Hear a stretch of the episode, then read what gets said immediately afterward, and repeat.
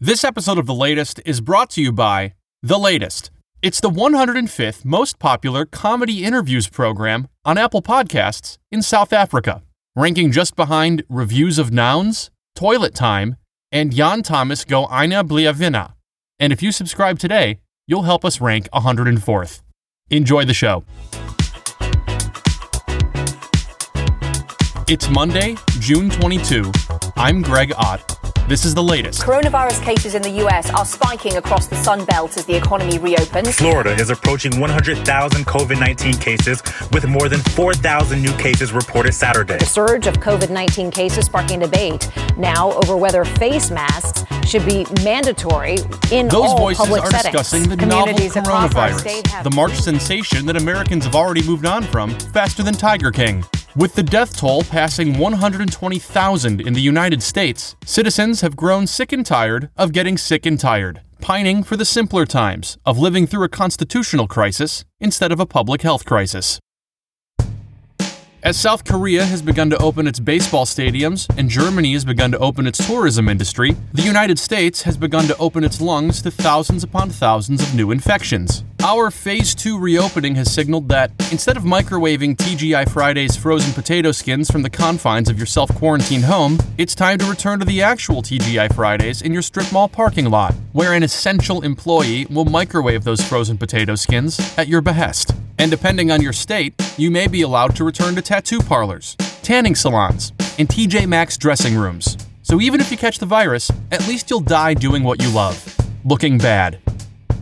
Like a college theater student dropping his lines during the first act of A Midsummer Night's Dream, things are likely to keep getting worse, and we've still got a long way to go. Over the weekend, states like Florida, Nevada, and South Carolina hit record breaking infection rates, earning rave reviews on TripAdvisor as the best vacation spots to get the most out of your ventilator. In Texas, at least 12 reopened bars have already lost their alcohol permits for violating health protocols, such as ignoring social distancing, exceeding capacity limits, and serving Blue Moon mango wheat on tap. And since Mr. Trump's Oklahoma campaign event on Saturday, which didn't require masks, distancing, or apparently attendance, at least eight of the president's staff members have contracted the virus, marking the first time that anything positive has emerged from one of his rallies. Earlier today, the head of the World Health Organization claimed that the greatest threat we face is not the virus itself, it's the lack of global solidarity and global leadership. And indeed, from the USA hijacking supplies meant for other countries to the president himself declaring that he ordered testing to be slowed down to make it seem like we have fewer cases, the world's most indispensable nation has dispensed with the notion that it's indispensable. One astonished expert in New Zealand, which has only had three new cases in three weeks, has said that it feels like the US has given up, which rings true. Why bother to continue telling people to stay at home when the country itself has already put on its sweatpants and ordered seamless? Experts have disputed the notion that we're entering a second wave of the coronavirus, and instead, we're still dealing with the effects of the first wave. After all, how can we be expected to watch another Ghostbusters sequel when we haven't even finished suffering through the first reboot? Rather than going through waves and waves of new virus infections, it's said that COVID 19 will simply continue to spread across the USA like a forest fire. But I don't think we'll be seeing Smokey the Bear wearing a face mask anytime soon. For one thing, the guy doesn't even wear a shirt.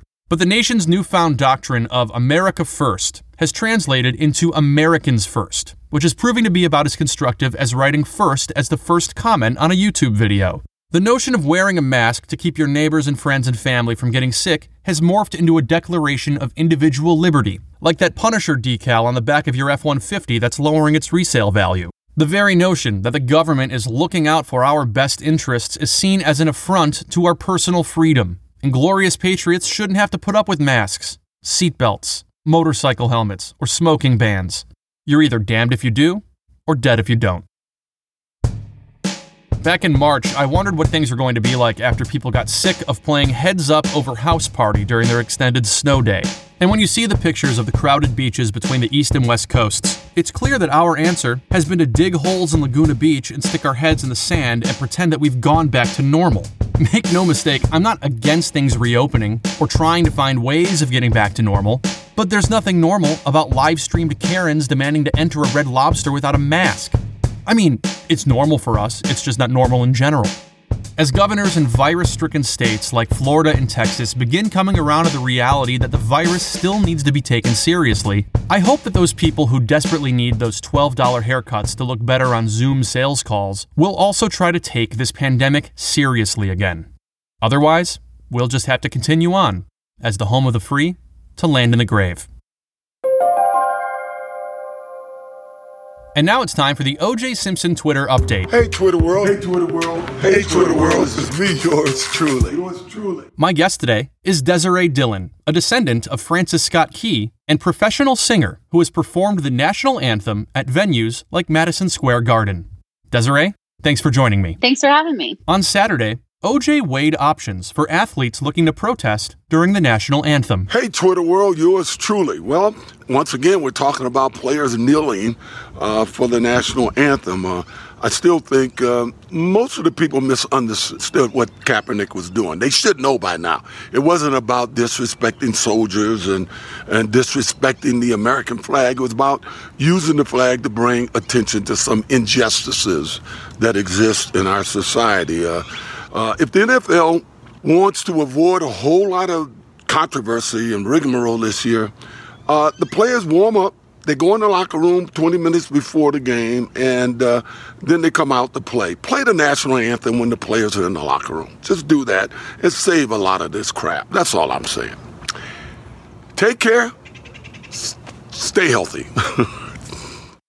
Desirée, what do you think about what OJ had to say? Well, I can neither justify nor criticize Kaepernick's way of protesting. I love that the tradition of the song has lasted centuries. To me, the song transcends time and injustice. And I know the song is meant to be honorable, and there are those who don't feel honored right now. My place is just to listen to them and love on them. But I take a lot of pride holding the mic and belting out the tune at places like Madison Square Garden, feeling an overwhelming sense of unity generating from the massive crowd. But I digress. Referring back to OJ, I'm actually curious to know how Kaepernick would feel if he had to take OJ's advice and hide in the locker room during the national anthem. I guess OJ kind of contradicts himself by joining the naysayers and challenging Kaepernick to find a new way to protest. So I'm a little confused on where he stands.